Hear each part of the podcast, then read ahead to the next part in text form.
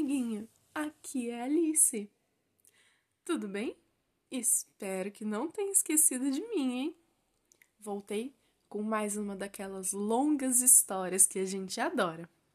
Então, fique ligado e vamos fazer uma pausa para a história. Lolo Barnabé, por Eva Furnari. No tempo em que as pessoas moravam em cavernas, existia um homem chamado Lolo Barnabé. No princípio, Lolo parecia ser um sujeito meio bronco. Com o tempo, porém, todos foram percebendo que ele tinha muitas qualidades. Era inteligente, criativo, entusiasmado, cheio de ideias novas e nada preguiçoso. Aos 20 anos, Lolo casou-se com Brisa. Ela era um amor, gentil, carinhosa, bem-humorada e também super inteligente. É claro que eles tinham se casado por amor. Depois de passar uma lua de mel maravilhosa nas montanhas da Pedra Lascada, o casal escolheu a melhor caverna da região para morar e começou a vida do dia a dia. No primeiro ano de casamento, tiveram um filho, o Finfo Barnabé. O menino era uma gracinha, alegre e brincalhão. Toda noite, a família se reunia em torno da fogueira e assavam a carne. O filho, depois de comer, se aninhava no colo da mãe para escutar as histórias que os pais contavam. No final, eles agradeciam a natureza e o alimento e tudo mais que tinham recebido e iam dormir. Eram muito felizes. Eram felizes, mas nem tanto. A caverna era fria e úmida, e além do mais, não tinha porta. Os ursos e as onças podiam entrar a qualquer momento. Para resolver esse problema, o casal decidiu construir uma casa com porta e fechadura. Lolo, que era um sujeito habilidoso, fez um lindo sobradinho no alto do morro. Brisa queria que a casa fosse amarela, e como ele amava a esposa e queria vê-la feliz, inventou a tinta amarela. Assim que a tinta secou, a família se mudou para lá. Todos ficaram felizes, mas nem tanto. Brisa não gostava mais de se vestir com peles de animais. Aquilo pinicava sua pele delicada.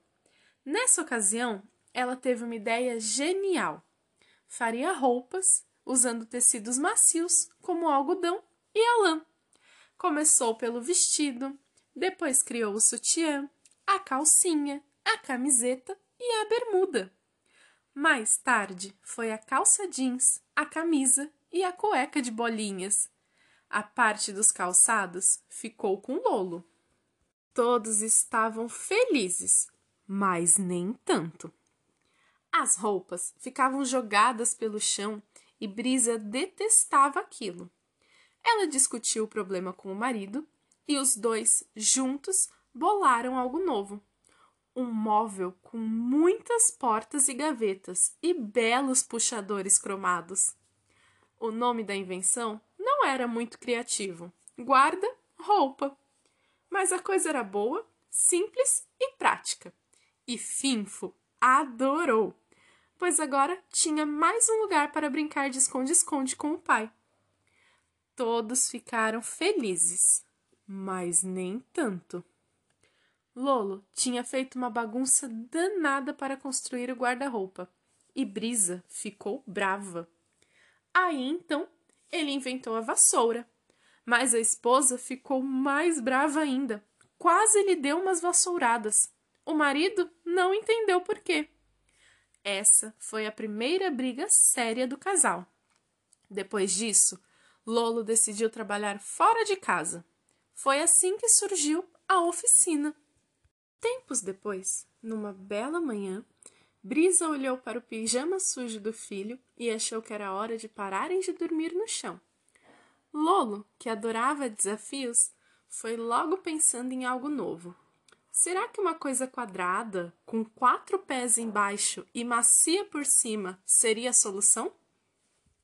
correu para a oficina nova e fez um móvel adorável a cama uma de suas melhores invenções. Todos ficaram felizes, mas nem tanto. Eles almoçavam e jantavam em cima da cama, e os lençóis, cobertores e travesseiros ficavam imundos. Então, Lolo fez a mesa. Fez a mesa, mas não fez as cadeiras. Na hora do almoço, houve reclamações, pois era chato fazer a refeição em pé. Nesse dia, ele não comeu sobremesa. Correu até a oficina para resolver o problema. Construiu uma cadeira para cada um e foi um sucesso. A coisa era tão confortável que ele passou 15 minutos sentado. Lolo andava trabalhando tanto que nem tinha tempo de aproveitar as próprias invenções. De repente, Lembrou-se de que era seu dia de apanhar a lenha para a fogueira do jantar. Deu-lhe uma preguiça danada. Será que não tinha um jeito mais prático de cozinhar? Nesse dia, Lolo inventou o fogão a gás. Todos ficaram felizes, mas nem tanto. O fogão facilitava bastante o preparo das refeições, mas ainda precisavam apanhar água no rio trazendo baldes pesados, um de cada vez.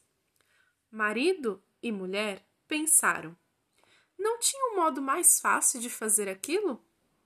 Foi aí que inventaram a torneira e a água encanada. E já que tinham inventado a água encanada, fizeram logo o banheiro para não ter de ir no mato à noite, sozinhos. Lolo dedicou-se totalmente e o resultado compensou. O banheiro ficou maravilhoso. Era moderno e tinha de tudo: sabonete, esponja, shampoo, condicionador, papel higiênico, pente, escova, secador de cabelos, grampo, desodorante, algodão, cotonete, esparadrapo, lâmina e creme de barbear, loção pós-barba, batom, perfume, creme hidratante, talco, comprimidos para dor de cabeça. Finfo adorou tudo que o pai tinha inventado, menos a pasta e a escova de dentes. No dia da inauguração oficial do banheiro, eles passaram horas fazendo caretas no espelho. Termina aqui a primeira parte dessa história. Fique ligado, pois logo eu vou contar o final, hein? Um beijo na bochecha e outra na orelha.